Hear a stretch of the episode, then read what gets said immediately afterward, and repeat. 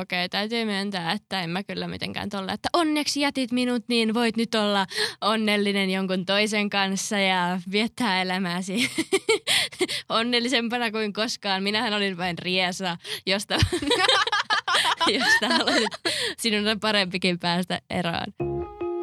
Ai ai ai ai. Ilmaisuvaivoja. Sä kuuntelet Ilmaisuvaivoja podcastia, jossa kaksi viestinnän opiskelijaa pohtii arjen vuorovaikutustilanteita ja ihmissuhteita. Sillä, mitä sä sanot, on vaikutusta.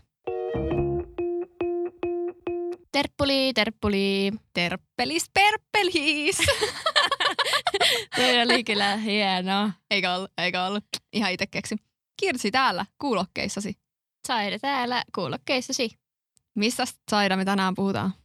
No mehän puhutaan erosta. Kyllä. Ja itse nimitän itseäni kokemusasiantuntijaksi puhtaalla sydämellä. Kyllä. Hyvä, että sydän on puhtaana näin, kun Mutta aloitetaan. rikkinäinen. Mutta mennään siihen kohtaan. Mä haluan eka kertoa tämmöisen mielenkiintoisen tilaston siitä, että Suomessa tosiaan rekisteröidään vuosittain noin 14 000 avioliittoa. Ja ennusteiden mukaan tin, tin, tin, tin, joka toinen avioliitto, eli puolet avioliitoista, päättyy eroon. No tässä voi ajatella, että onko lasi puoliksi täynnä vai puoliksi tyhjä. Se on ihan totta. Eli puolet kuitenkin ovat onnellisesti avioliitossa. Tai ei välttämättä onnellisesti, mutta avioliitossa any case. Mutta onko se toisaalta parempi, että on onnellisesti sinkkuna kuin paskassa avioliitossa? No onhan se. Kyllä. Ja meillähän ei ole henkilökohtaisesti kokemusta avioliitosta, eroamisesta. Ja jotenkin, kun mä valmistauduin tähän jaksoon, niin mä kuuntelin pari podcastia, jossa puhuttiin avioerosta.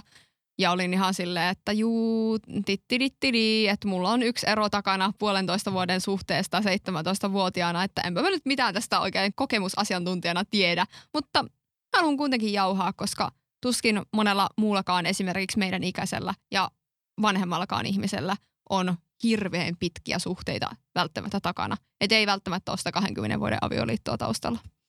Ja kyllähän ne on niinku universaaleja tunteita, mitä erossa koetaan. Sitä niinku menettämistä ja surua ja kaipausta ja sillä mä veikkaan, että ne tunteet on aika samoja, vaikka ehkä sitten voi olla isommassa mittakaavassa ja kaikki tietty kokee niinku omalla tavallaan, mutta kuitenkin jotain samaa meissä on. Jep. Ja me kysyttiin myös teiltä, rakkaat kuulijamme, Instagramissa, at ilmaisuavoja podcast, että ootteko te eronnut parisuhteesta? Niin 79 prossaa vastasi, että olen ja 21 prossaa vastasi, että ei ikinä.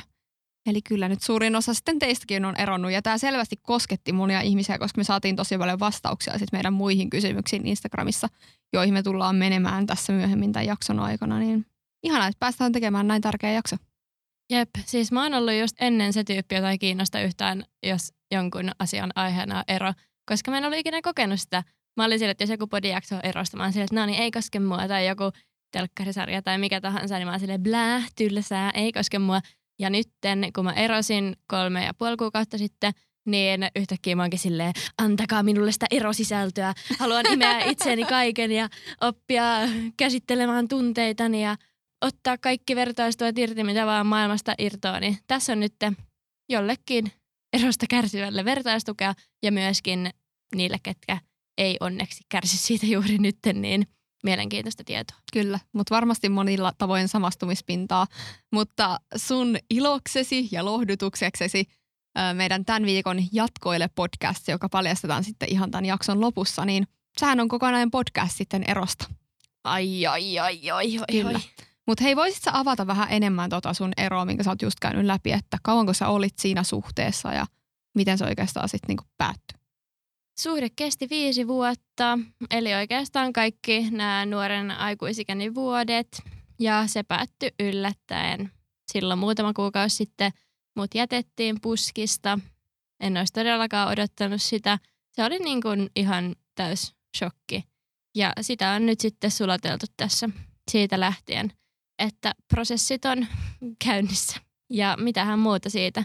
Ero on vähän semmoinen, että kun siihen liittyy kaksi osapuolta, niin ei viitti kauhean niin kuin, yksityiskohtaisesti kertoa siitä mitään, mutta mä oon kyllä tosi avoin siitä, että millaisia tunteita musta on herättänyt tämä ero, miten mä itse sitä käsitellyt ja just sitä, että millainen elämänkokemus se on ja kaikkea tällaista. Että elämässä käy tällaista. Se on nyt tässä todettu.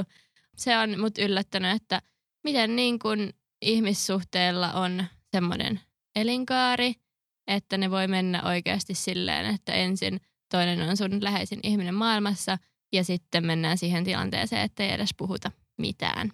Niin ihmetyttää ja se on niin kuin hiton raskasta, mutta opettavaista myöskin. Siis mulla tulee aina tuosta hetkestä, kun miettii sitä niin kuin eroa, sitä niin kuin tilannetta siinä, just kun eka ollaan niin läheisiä, niin olet rakas, rakastan sinua, halaillaan pussailla yhtäkkiä se jäätyy ihan täysin se eron jälkeen se tilanne. Tai no ei välttämättä kaikilla käy näin, mutta niin kuin ainakin pyritään jäädyttämään ne tunteet siinä. Niin aina tulee mieleen Kaijako on biisi, kuka sen opettaa. Saattakaa instantisoimaan mun päässä, koska se kuvaa niin hyvin sitä. Mä voin nyt kuotata Kaijakoota tässä. Eli Kaijako on muuten ihana nainen. Näin se menee. Ja olisikin niin, että rakkaus on loppu, mutta se täytyy lopettaa. Kuka sen opettaa? Ai Mun että, tää oli joo. aika hyvä. Toi on kyllä hyvä. Siis just se, kun molemmilla on paha mieli siitä ja tekisi vaan mieli ottaa toinen sydällensä olla silleen, että voi rakas kuule, kyllä me tästä selvitään ja ei hätää. Mutta sitten kun ei niinku enää puhuta tuolla tavalla, koska se on se päätös tehty, niin se on kyllä outoa. Se tuntuu jotenkin tosi silleen mekaaniselta ja jotenkin epäluonnolliselta olla yhtäkkiä, että se suhde muuttuu tolleen. Ei nyt päivässä seksi, mutta joo. It's not easy. Sä sanoitkin Kirsi, että sulla on kokemusta erosta. Kerro siitä jotakin. Joo, eli mä oon ollut kerran aikaisemmin ennen tätä nykyistä parisuhdetta seurustelusuhteessa, kun olin 17, kerättiin puolitoista vuotta seurustella. Hän oli minun ensirakkauteni ja sitten hän jätti minut, mutta varotti siitä kyllä etukäteen, ehkä muutama kuukausi etukäteen. Mähän yritin siis tehdä ihan kaikkeni, että eroa ei tule ja kuule. Itse asiassa se päivä, kun se sitten tapahtui, niin se oli jotenkin mua niin raukka. Oikeasti, mä säällyttää, kun mietin itteeni. Hän oli tavallaan niin kuin ilmoittanut mulle, että tänään mä nyt sitten kerron sulle, että mikä on tilanne, että haluanko erota vai en. Ja mä olin leiponut sille mutakakkua uuniin ja sitten mä olin koristellut meidän porukoitteen semmoisen hu- huvimajan sellaisilla valolyhdyillä ja kaikkea ja laittanut mennä sinne niin sängyyn, että sitten voidaan mennä sinne illalla nukkumaan, koska mä olin siis ihan varma, että joo, että tota, hän siis tulee jatkamaan elämänsä minun kanssani. Ja sitten kun kävikin niin, että hän sanoi, että istuttiin siinä sohvalla ja sitten mä olin silleen, että no, alahan laulaa. Tai no en sano. Olen päättänyt sinut jättää. about näin musikaalimaisesti se varmaan meni. No tommonen paviljonkin on oikein semmoinen tapahtumapaikka tommosissa musikaaleissa. mutta joo, sitten mä kumminkin sit sen jälkeen, mähän muru ihan täysin, mutta syötiin sitä mutakakkua ja mä kyyneltäni läpi sitä siinä nielin ja joo, se, se oli aika surkeeta, mutta onneksi siitä on monta vuotta ja mä oon nyt onnellisessa suhteessa, joten ei hätiä mitiä. Et se oli Siis kun kyllä sanoit- kokemus. Kun sanoit ton, että nieleskelit mutakakkoa kyyneltä läpi, niin mulla oikein palasi se niinku pahin ahdistus siitä, miltä se tuntui niinku ihan sen jälkeen, kun oikeasti mulla oli niinku fyysisesti paha olo aina, kun mä niinku olin vaikka just näkemässä tätä mun eksää. Niin oikein semmoinen fyysinen paha olo. Ja se on ihan niinku totta, että ruokahalu menee siinä Mm. hötäkässä. Jep. Ja useinhan eroa kuvataankin myös erokriisinä tai sitä eron niin kuin vaiheita, niin kuvataan erokriisinä, että sitä voi oikeasti niin kuin rinnastaa ihan kriisitilanteeseen, niin siihenhän liittyy sitten just se myöskin, että, että tuntuu vähän epätodelliselta ja aina kun se tulee mieleen, niin oikein keho reagoi siihen. Ja esimerkiksi mehiläinen.fi-sivu oli listannut eron vaiheet. Niillä oli siis tosi moni eri sivusto listannut vähän eri tavoilla, mutta mun mielestä oli ihan silleen niin kuin hyvä kattava listaus. Että eka tulee shokkivaihe, kaikki tuntuu epätoivoiselta, varsinkin jos se ero tulee toiselle tällä puskista, niin kuin Zaidan tapauksessa oli tapahtunut. Ja sitten toinen ihminen on siinä vaiheessa voinut jo työstää sitä asiaa, mutta toinen ei välttämättä ole kerännyt, jos se tapahtuu tolleen. Ja sitten seuraava vaihe shokkivaiheen jälkeen on sitten eroviha-vaihe. Ja tämän sivuston mukaan niin se on siis ihan tervettä, että se viha tulee ja se kannattaa käydä läpi, jotta niin kuin sopeutuu sit siihen tilanteeseen ja on helpompi ehkä niin kuin jättää sit se suhde taakseen, kun tulee tollaisia tunteita. Sen jälkeen tulisi kaupankäyntivaihe, eli yhtäkkiä se toinen osapuoli tai ehkä molemmat haluukin palata takas siihen suhteeseen, koska tulee sellainen pelko, että hei, miten mä nyt pärjään yksi ja oliko tämä virhe. Ja sitten sopeutumisvaihe, jossa on vielä surua ja masennusta, mutta vähän alkaa olla jo vahvempi ja sitten sen jälkeen irrottautuminen ja uudelleen suuntautuminen, niin sitten alkaa olla semmoista vähän normaalimpaa elämää ja kykenee niinku ajattelemaan muitakin asioita kuin sitä eroa. Missä vaiheessa kokisit Saira, että sä oot nyt? No mä just mietin. Niin, no ykkösestä eli shokista nyt on ainakin päästy menemään. Mutta kyllä mulla niinku on ehkä tota erovihaa jonkin verran. Kaupankäyntiä, niinku, no tähän mennessä olisi tehnyt ehkä mieli käydä sitä, että jotenkin vakuutella toinen siitä, miksi sittenkin jäisimme yhteen, mutta mulla on vaan jotenkin niin kova semmoinen oman arvon tunto ja sellainen, että pidä tunkkis saatana semmoinen asenne, niin siis mä en ole todellisuudessa tehnyt sitä yhtään, mutta sille ajatuksen tasolla niin mieli olisi tehnyt. Ja sitten tuo nelonen oli se sopeutuminen, niin tavallaan mä oon kyllä vähän niin kuin jo siinä, että kun tuossa sanottiin, että alkaa olla omia selviytymiskeinoja ja hyväksyy sen, että ero on todella tapahtunut, niin kyllä nyt on se hyväksynyt. Mutta kyllä tämä aika semmoista liukuvaa tuon kakkosen, kolmasen ja nelosen välillä on.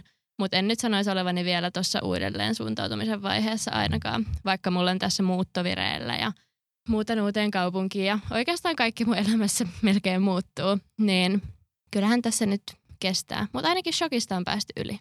Hyvä. Se on jo pitkällä ja oikeasti kolme ja puoli kuukautta, niin se on suhteellisen lyhyt aika vielä, valitettavasti. Jep. Joo, mutta just silloin ihan eron jälkeen yksi mun ystävä sanoi, että jossain vaiheessa vaan huomaat, että on puoli vuotta mennyt, niin nyt mulla on vähän semmoinen, että no tässä vaiheessa mä vaan huomaan, että kolme kuukautta on jo mennyt. Että kyllä se aika vaan kuluu, vaikka ei tekisi yhtään mitään. Hehe, elämä jatkuu. Kliseisesti. Joo, siis tähän olisi kyllä niin paljon sananlaskuja, mitä Mut Yritetään välttää niitä tässä taas ihan turhia. Joo, siis kyllä niinku, tavallaan ihan kivaa lohduttaa itseänsä tuommoisilla sananparsilla, mutta kun toisaalta mä oon vähän sitä mieltä, kun että ei niinku mikään oikein auta. Niin kuin varsinkin silloin alku oli silleen, että ei, ei mua niinku auta yhtään mitään, mitä kukaan niinku sanoo mulle. Että sen pitää vain sen ajan kulua. Oikeasti mä en halua tää ärsyttävä nyt jo muutaman kuukauden jälkeen, mutta... Niin se on. Haluatko avata sitä, että mitkä asiat sun tapauksessa johti eroon?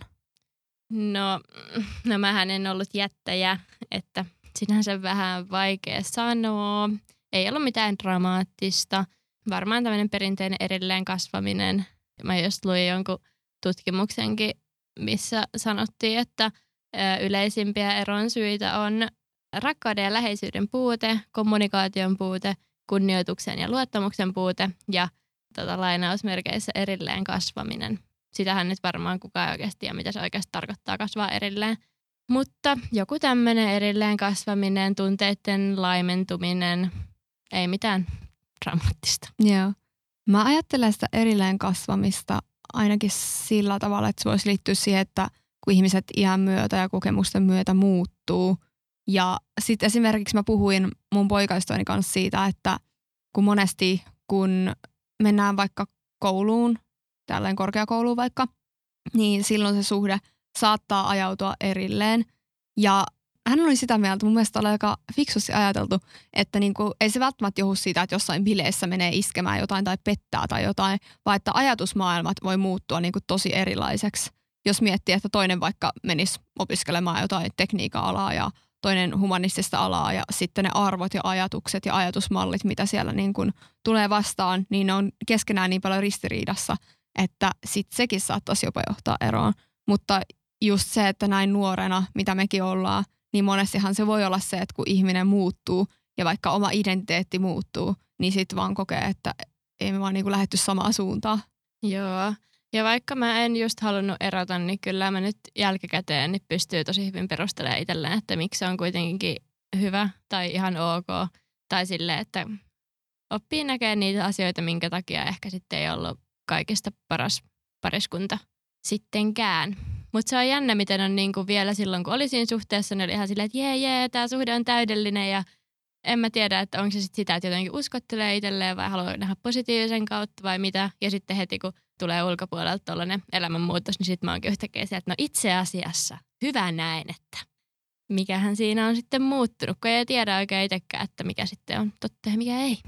Niin, no ehkä sitä silloin kun on ollut suhteessa tavallaan kun siinä on ehkä monet asiat ristiriidassa, että tavallaan voi huomata sen, että vaikka ollaan erilaisia ja tämä ei toimi, mutta sitten toisaalta se, että on ollut vaikka tosi pitkään suhteessa ja se, että uskoo rakkauteen ja uskoo siihen, että asiat voi vielä parantua ja on niin kuin emotionaalisesti sidoksissa siihen toiseen, niin kyllähän ne niin kuin riitelee toisia vastaan. Niin sitten voinut olla, että sit sä oot aina valinnut sen, että no kyllä mä haluan olla tämän ihmisen kanssa, vaikka käytännön syyt olisi ollut ehkä sitä vastaan.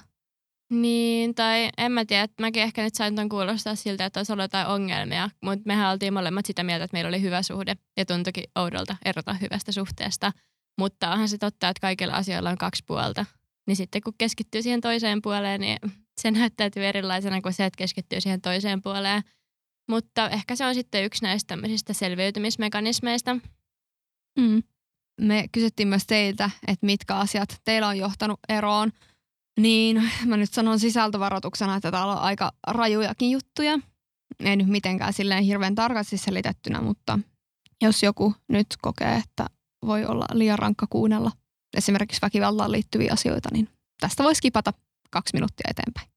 Eli tällaisia asioita esimerkiksi kuin manipulointi, pettämisuhkailut ja rajoittaminen, väkivalta, henkisesti ja fyysisesti pettäminen, rahallinen hyväksikäyttö, välinpitämättömyys, alkoholin liikakäyttö, ilkeys, haukkuminen, asioiden tekemättä jättäminen, epäkunnioittava käytös, epäluottamus ja toisen vähättely sekä mustasukkaisuus, niin ne on tosi rajuja henkisen ja fyysisen väkivallan muotoja. Ja on kyllä omasta puolesta tosi pahoilla, että ihmiset joutuu suhteessa näitä kokemaan, mutta hyvä asia on se, että niin kun näiden juttujen takia siitä suhteesta on lähdetty. Ja mä haluaisin sanoa kannustuksena myös niille, ketkä tällaista kokee, että ne on ihan päteviä syitä lähteä suhteesta todellakin. Sitten on ollut esimerkiksi sellaista, että ei ollut rakkautta, vaan ihastumista. Ja se, että rakkaus on loppunut, liian erilaiset arvot, kommunikaatio-ongelmat, seilaaminen kahden maan välillä, eli todella pitkän matkan etäsuhde. Ja tämmöinenkin oli, että kaikki ei ollut ok itsensä kanssa, niin sitten se heijastui siihen suhteeseen. Eli tosi erilaisia asioita, mitkä on kyllä kaikki ihan relevantteja syitä erota. Ja sitten täällä on tämmöinen, että mulle vaan ilmoitettiin, että ei rakasta enää ja mun piti itse kaivaa tämä tieto häneltä. Niin mulla jotenkin kolahtaa näistä eniten just nämä, missä puhutaan näistä tunteista, että toisessa sanotaan vaikka, että toisessa suhteessa ei vain rakkaus riittänyt, oli reiluinta päästää toinen menemään. Niin nämä, kun puhutaan siitä, että tunteet vaan katoaa, niin se on kyllä jotenkin tosi hankala ymmärtää, että miten ne vaan katoaa. Ja tästä mä oon jutellut yhden toisenkin vasta eronneen kanssa, että kun hitto ei voi vaan niin kuin ymmärtää sitä, että miten ne katoaa. Ja sitten kun se on jotenkin, tunteet on semmoinen asia, mikä ei niin kuin riipu mistään, vaan se on vähän semmoinen niin kuin jonkun ihme tuulen varassa oleva asia, että mistä voi tietää, että pysyykö ne toisen tunteet, vaikka olisi hyvässäkin parisuhteessa. Niin. Ja silloin, jos toinen on miettinyt sitä eroa pitkään ja siitä nimenomaan ei ole esimerkiksi keskusteltu keskenään, niin totta kai se toinen ihminen on saanut niin kuin käsiteltyä sitä ja käsiteltyä omia tunteita ja valmistauduttua siihen, että no huomenna mä kerron, että me erotaan ja sitten mä aion tehdä näin ja näin ja näin. Mutta sille toiselle ei jää siinä tilanteessa niin kuin mitään armoa sen suhteen. Niin se on kyllä tosi vaikeaa mutta voi selittää sitä, että miten toisen osapuolen on sitten tosi paljon helpompi olla kylmä toista kohtaan, koska se on jo pystynyt menemään niitä asioita eteenpäin. Jep, ja sitten jostain mä jo kauan aikaa sitten kuulin semmoisen jutun, että jos toisen ihmisen käytös muuttuu kuin salaman iskusta, niin silloin se on valehdellut joko ennen tai sitten se valehtelee nyt. Tai ei ehkä valehtele, vaan teeskentelee. Että eihän se oikeasti salama iskusta, että joko se on ollut alun perinkin niin kuin feikkiä se tunne, tai sitten se feikkaa, että se tunne on poissa. Että ei ne oikeasti ehkä niin, niin kuin salamaniskusta mene, mutta aina käytös ja tunteet ei kyllä mene ihan synkossa. Jep. Ja suomalaisinahan me ollaan tunnettuja patoamaan ja piilottelemaan omia tunteitamme. Mutta tämmöinen positiivisempi käänne tähän, niin 82 prosenttia teistä oli sanonut, että teidän parisuhteessa on ollut kriisi, josta te olette selvinneet eroamatta – ja 18 prosenttia sitten sanoi, että ei ole. Niin tämä on kuitenkin myös lohduttavaa, että sen suhteen jotenkin voisi saada niin kuin pelastettua. Ja mä luin tämmöistä Väestöliiton perheparometria vuodelta 2009, Ja siinä puhuttiin onnistuneen parisuhteen perustekijöistä, niin mä ajattelen, että nämä tekijät vois olla myös niitä, että mihin kannattaa keskittyä siinä kohtaa, että jos on joku kriisi parisuhteessa, että onko nämä peruspalaset kunnossa, niin ykkösenä tässä oli, tai nämä ei ole kyllä numerojärjestyksessä, mutta onnistunut parin valinta, mikä siis sisältää persoonallisuuksien, maailmankuvien, arvojen, yhteensopivuuden ja esimerkiksi yhteiseen vapaa-aikaan, seksuaaliseen halukkuuteen liittyvät niin kuin semmoiset yhdistävät tekijät. Ja no, molemmin puolen rakkaus, obviously, tai siis näin länsimaisessa yhteiskunnassa, totta kai, se on ehkä se oletus. Ja suhteeseen tehtyjen panostusten ja siitä saatujen palkintojen tasapaino, eli se, että tuntee, että se on oikeudenmukaista se oma panostus suhteessa toisen panostukseen. Ja kumppanilta saatava riittävä sosiaalinen tuki, se, että hän huolehtii henkisesti, tunnetasolla tukee, antaa apua ja arvostaa, mikä on mun mielestä aika tärkeä asia, että oikeasti tuntuu siltä, että keskenään kunnioitamme toisiamme. Ja sitten oli kyky käsitellä ristiriitoja ja konfliktia rakentavalla tavalla. Tämä on kyllä asia, mitä itsekin pitää harjoitella joskus, mutta se on hyvä, että jos siihen pyritään, siihen, että kehittyy myös siinä riitelyssä niin sanotusti paremmaksi. Ja sitten seksuaalinen vuorovaikutus, joka vastaa tarpeita ja tyydytystä. Ja tietysti kaikissa suhteissa se ei välttämättä tarkoita edes sitä, että on vaikka seksiä. Mitä sä ajattelet näistä NS-peruspalikoista? No hyvältä kuulostaa. Että ehkä jos koko toi checklisti täyttyy ja tulee joku isompi kriisi, niin sitten kyllä kannattaa tehdä töitä sen eteen, että päästään siitä kriisistä yli ja saadaan säilytettyä se parisuhde, joka on noin vakaalla pohjalla. Niinpä. Ja mä voin sanoa sen, että mulla on ollut mun nykyisessä suhteessa yksi semmoinen tilanne, missä toinen osapuoli on niin kuin tavallaan väläyttänyt sitä eron mahdollisuutta. Ja sitä nyt on jonkun verran aikaa. Mutta mä menin siinä tilanteessa ihan paniikkiin, koska mullahan tuli totta kai päälle ne kaikki tunteet edellisestä erosta. Ja se, että apua nyt mut jätetään semmoinen hylkäämisen pelko, eikä pystynyt niinku mitenkään ajattelemaan rationaalisesti. Ja olin tyyliin valmis tekemään ihan mitä vaan, nuolemaan hänen varpaa välejään, jos se niinku ero ei vaan tapahdu. Että siinä tilanteessa myös mun mielestä molempien pitää olla valmis keskustelemaan ja että ei ehkä hetken mielijohteesta vaan yhtäkkiä väläyttele sitä eroa, koska se saa aikaan niin kuin aikamoisen semmoisen sokkireaktio ainakin henkilökohtaisesti voin sanoa, varsinkaan jos sitä ei ole niin kuin ehkä oottanut. Ja sitten toinen ihminen myös, joka tavallaan ottaa se ero esille, niin ymmärtää, että se todennäköisesti tulee aiheuttamaan vahvoja tunteita, joten ihan kaikkea, mitä vastapuoli sitten vastaa siihen, niin ei ehkä kannata ottaa ihan niin kuin todesta. Joo, siis tuommoinen yllättäen jätetyksi tuleminen aiheuttaa kyllä oikeasti ihan rehellisen trauman. Mutta toisaalta kyllä se shokki tulee siinäkin, jos sitä eroa tolleen väläyttää. Että en mä tiedä, pystyykö sitä tuoda esiin jotenkin silleen, että se ei aiheuttaisi noita hylkäämispelkoja. Mutta just se, että totta kai, jos se ero on mielessä, niin todellakin se kannattaa sanoa, mutta en lähtisi uhkailukeinona käyttämään tietenkään sitä – enkä jotenkin manipulointiin tai mihinkään muuhunkaan tietenkään. Mutta että siinä vaiheessa, kun itse ottaa sen esille, niin sitä ei vaan voi jättää ilmaa leijumaa, niin kuin se ei merkitsisi mitään, koska totta kai se merkitsee, vaikka itse ei ehkä ajattelisi, että tämä on niin iso juttu tässä, kun mä sanon sen. Mutta ehkä sitten silleen, että ei edes käyttäisi sitä erosanaa mitenkään ekassa keskustelussa, vaan puhuisi avoimesti siitä, että mulla on ollut tämmöistä ahistusta tässä suhteessa – ja mä oon miettinyt, että se voisi johtua ehkä näistä ja näistä asioista, että halusin vaan kertoa tai jotenkin, että mitä mä voisin tehdä tälle. Tai jotenkin silleen, että ei ole heti silleen, että meidän täytyy erota. Jep. Tai mä en tiedä, toimiiko meidän suhde enää. No joo, jossain vaiheessa se pitää ottaa totta kai esiin, jos tuntuu siltä, että mitään ei voi tehdä. Mä lueskelin yhtä gradua, jonka on tehnyt Teresa Ruisma vuonna 2018 – niin siinä lueteltiin erilaisia selviytymiskeinoja erosta. Nämä alun perin Auyalonin yes. tällaisen tutkijan kuin Auyalon tekemät. Eli näitä selviytymiskeinoja on yhteensä kuusi. Ensimmäinen on älyllisesti suuntautunut selviytyjä, joka pohtii, kerää tietoa ja yrittää löytää tilanteeseen uusia ratkaisuja. Sitten on tunteellisesti suuntautunut selviytyjä, joka ilmaisee tunteitaan puhumalla ja näyttämällä erilaisia tunteita esimerkiksi itkemällä. Ja tämä tunteellisesti suuntautunut selviytyjä myöskin käyttää ei-kielellisiä keinoja, esimerkiksi musiikin kuuntelua, kirjoittamista ja piirtämistä.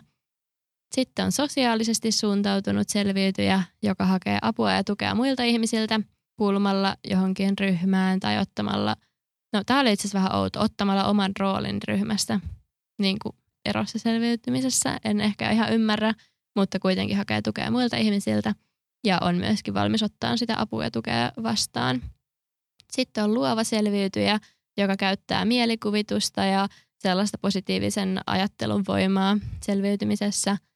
Ja henkisesti suuntautunut selviytyjä hakee sitä uudenlaista merkitystä uskonnosta tai arvojärjestelmästä tai ideologiasta. Ja sitten viimeinen on fysiologisesti suuntautunut selviytyjä, joka yrittää selviytyä liikkumalla, rentoutumalla, syömällä ja nukkumalla paljon. Eli just pitää huolta siitä temppelistä. Ja, ihanasti sanottu. Mutta siis oikeasti mä kävin kaksi päivää eron jälkeen body combatissa ja en ole ikinä lyönyt niin kovaa sitä ilmaa. ja silloin oli kyllä voimakas olo, kun vaan veteli siellä niin kuin chap, chap, chap, chap, chap. Mä en muista itse paljon niin kuin siitä, että mikäköhän mä olisin ollut. Mä luulen, että mä ehkä olisin sen tunteellinen, koska sen mä muistan. Siis mä olin jotenkin, en, siis tosi dramaattinen, en tiedä minkälainen olisin nyt. Mutta siis mä muistan, se tapahtuu pari päivää ennen se ero, ennen kuin mulla alkoi lukion kakkosluokka. Ja mä muistan, että varmaan joku niin kuin pari kuukautta, aina kun mä tulin koulusta kotiin, mä heittäydyn keittiön lattialle itkemään ja huutamaan. Ja mun vanhemmat tuli aina siihen ympärille katsoa, että no mitäs helvettiä nyt taas ja että mitä meidän pitää niinku tehdä tämän lapsen kanssa, kun se on tolleen. Että mä olin niinku tosi dramaattinen. Sitten kun mä näin se mun eksän siellä koulussa, me oltiin niinku samalla luokalla sitten vielä. Ai tämmöinen kiva juttu. Joo, niin sitten mä näin sen, niin mua alkoi aina itkettää. Ja sitten mä totta kai niinku pakotin sen lohduttamaan mua, vaikka me oltiin erottu, koska se vähän niin kuin siis en tiedä. Jotenkin otin hyötyä siitä, että minä olin jätetty. Mutta joo, oli kyllä dramaattinen tämmöinen teini-ajan ero. Joo. Siis ei mullakaan kyllä oikeasti ole toi fysiologinen suuntautuminen, kun tuohon liittyy toi hyvin nukkuminen ja syöminen ja näin, niin mä kyllä söin ihan päin persettä varmaan ensimmäisen kuukauden. Mä olin että no mä nyt ansaitsen jäätelöä ja mä nyt ansaitsen ranuja ja mä en kyllä jaksa nyt mitään välittää mistään. Siis mun mielestä toi on nimenomaan sitä hyvin syömistä, koska muutenkin sulla kuluu energiaa. Niin se, että sä annat sun keholle jotain, mitä se haluaa, että se tulee tyytyväiseksi, niin mun mielestä toi just on hyvä keino. Niin, totta. Joo, no ehkä vähän sitäkin, mutta musta tuntuu, että mä muutenkin oon yhdistellyt vähän näitä kaikkea. Toisaalta mä niinku järkeilen ihan hirveästi sitä asiaa, että ehkä siinä on tota älyllistä. Sitten missä se oli se, missä kirjoitettiin ja niin se oli toi tunteellisesti suuntautunut, jolla oli myös toi musiikin kuuntelu ja kirjoittaminen, niin sillä tavalla mulla on ehkä se, koska musta se on just siistiä huomata, että ne on niin semmoisia universaaleja tunteita, että sitten on kirjoitettu niin paljon lauluja ja on niin paljon kirjoitettu kirjoja ja niin moni ihminen on kokenut noita samoja tunteita ja että mä en ole niinku ainoa, niin se on ehkä ollut jotenkin tärkeää ja myös tietenkin vertaistuki olisi ollut kiva silloin, mutta ei ollut sattumaisin kukaan ystäväni onneksi eronnut samaan aikaan. Mutta joo, vähän kyllä sekoittelen näitä kaikkia. Mutta sitten kun tässä on toi sosiaalisesti suuntautunut, joka hakeutuu ryhmään, niin mun mielestä oli ihan sika vaikea hakeutua ryhmään ja tehdä itsestään se niinku huomion keskipiste, kun kertoo. Ja sitten kaikki vaan on semmoisessa sääliringissä ja on silleen, voi että kyllä nyt sinulla menee huonosti. Jotenkin se oli mulle ihan sikavaikeaa, että mä halusin tosi pitkään olla vaan kahdestaan kaikkeen kanssa. Mutta joo, selviytymiskeinoja on monia ja kaikkea on kokeiltu. Sori, mä syljen koko ajan. Sairalla on joku, joku juttu täällä, että tota sen suu niinku ikään kuin itkee, eli hän sylkee tänne. Pitää pidättää kyyneli, niin ne tulee suun kautta.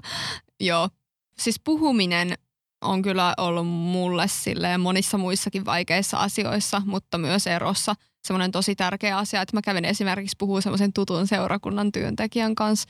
Mä pidin häntä sellaisena vähän vanhempana, viisaampana naisena, joka antoi mulle sitten semmoisia tosi hyviä ohjeita. Esimerkiksi, että osta jätskiä ja karkkia ja kato jotain leffaa ja itke ja ryve vaan sohvan pohjalla. Ja kato mieluummin vähän enemmän leffoja ja syö kokonainen paketti jätskiä.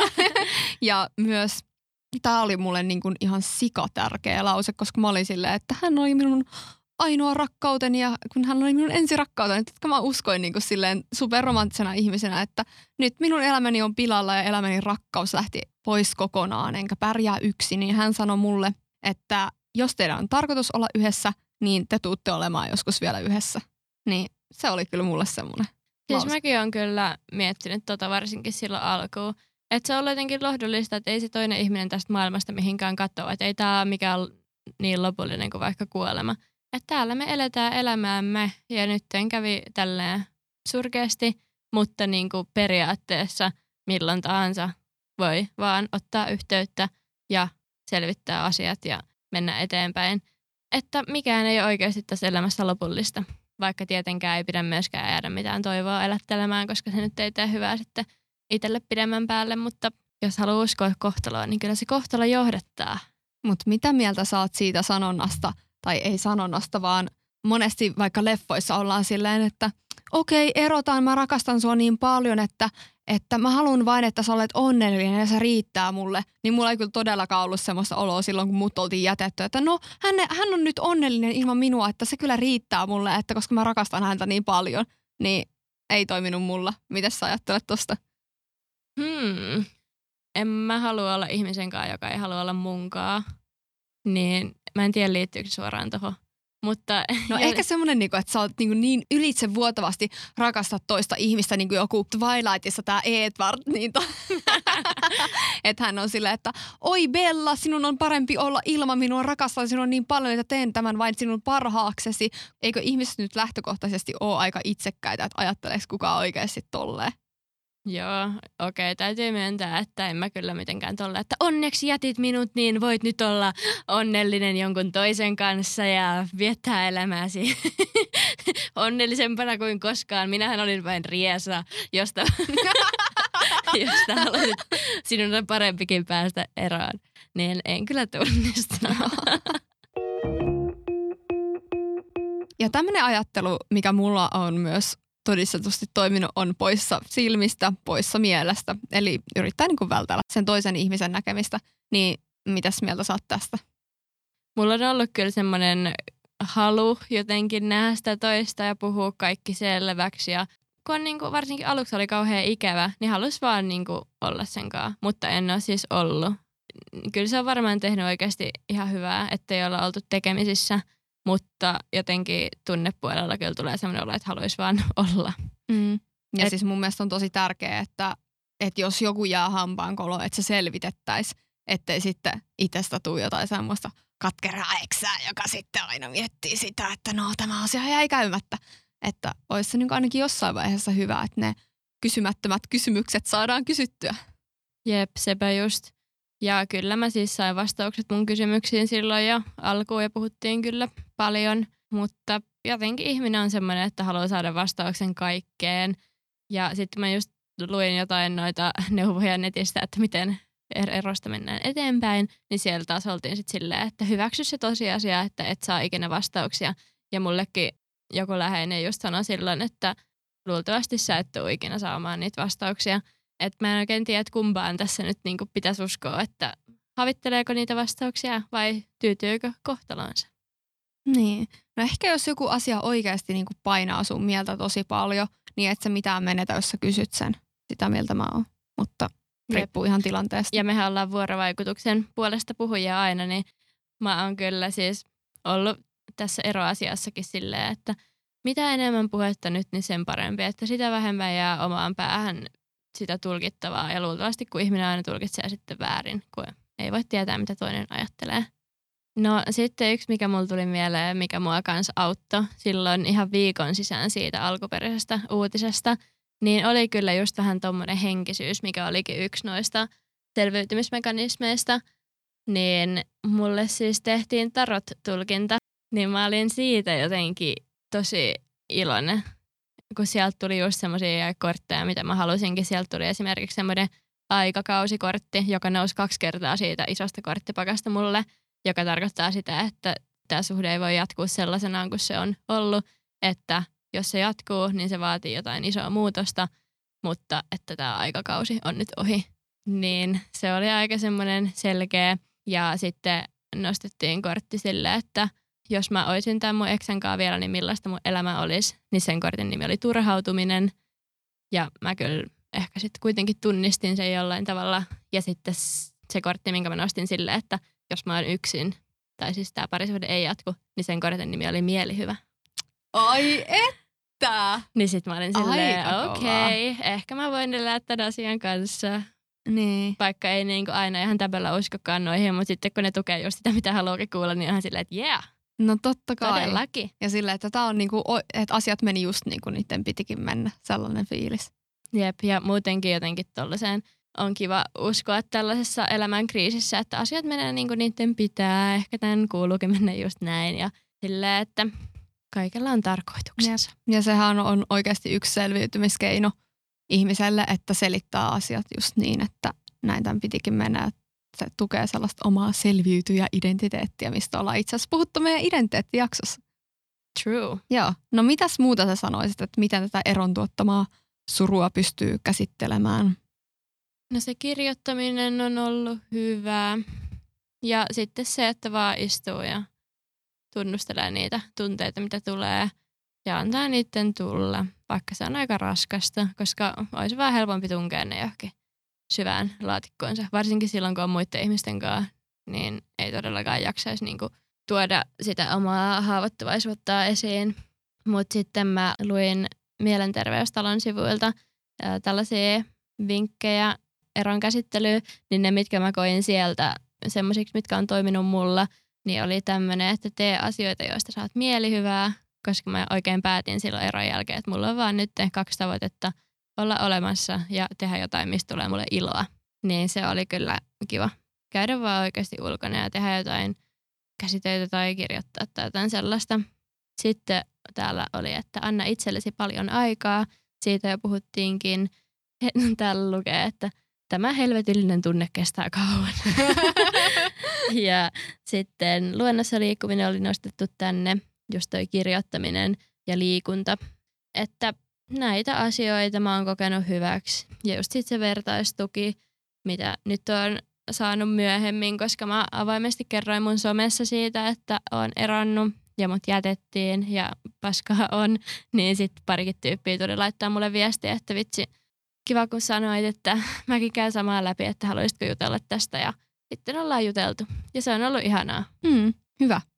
Lisää asioita, mitä te olitte vielä maininneet meidän Instagram-kyselyssä, niin ajatus siitä, että ansaitsen parempaa ja no itkeminen on tosi monessa kohtaa, mikä pitää mainita, koska se on aika hyvä keino purkaa tunteita. Oman itsetunnon parantaminen, itsensä arvostaminen, ystävät, kirjoittaminen, työt oli myös. Sitten klassiset puhuminen ja aika. Ja sitten mun mielestä tämä oli aika boss. Totesin vaan, että oli vähän tyhmä tyyppi, hyvä, että erottiin. Mm. Sitä voi tajuta asioita Jep. jälkikäteen. Niinpä. Me kysyttiin myös teiltä Instagramissa, että mitä sä olisit halunnut kuulla siinä vaiheessa, kun olit just eronnut. Niin tällaisia viestejä tuli. Tuut rakastumaan vielä.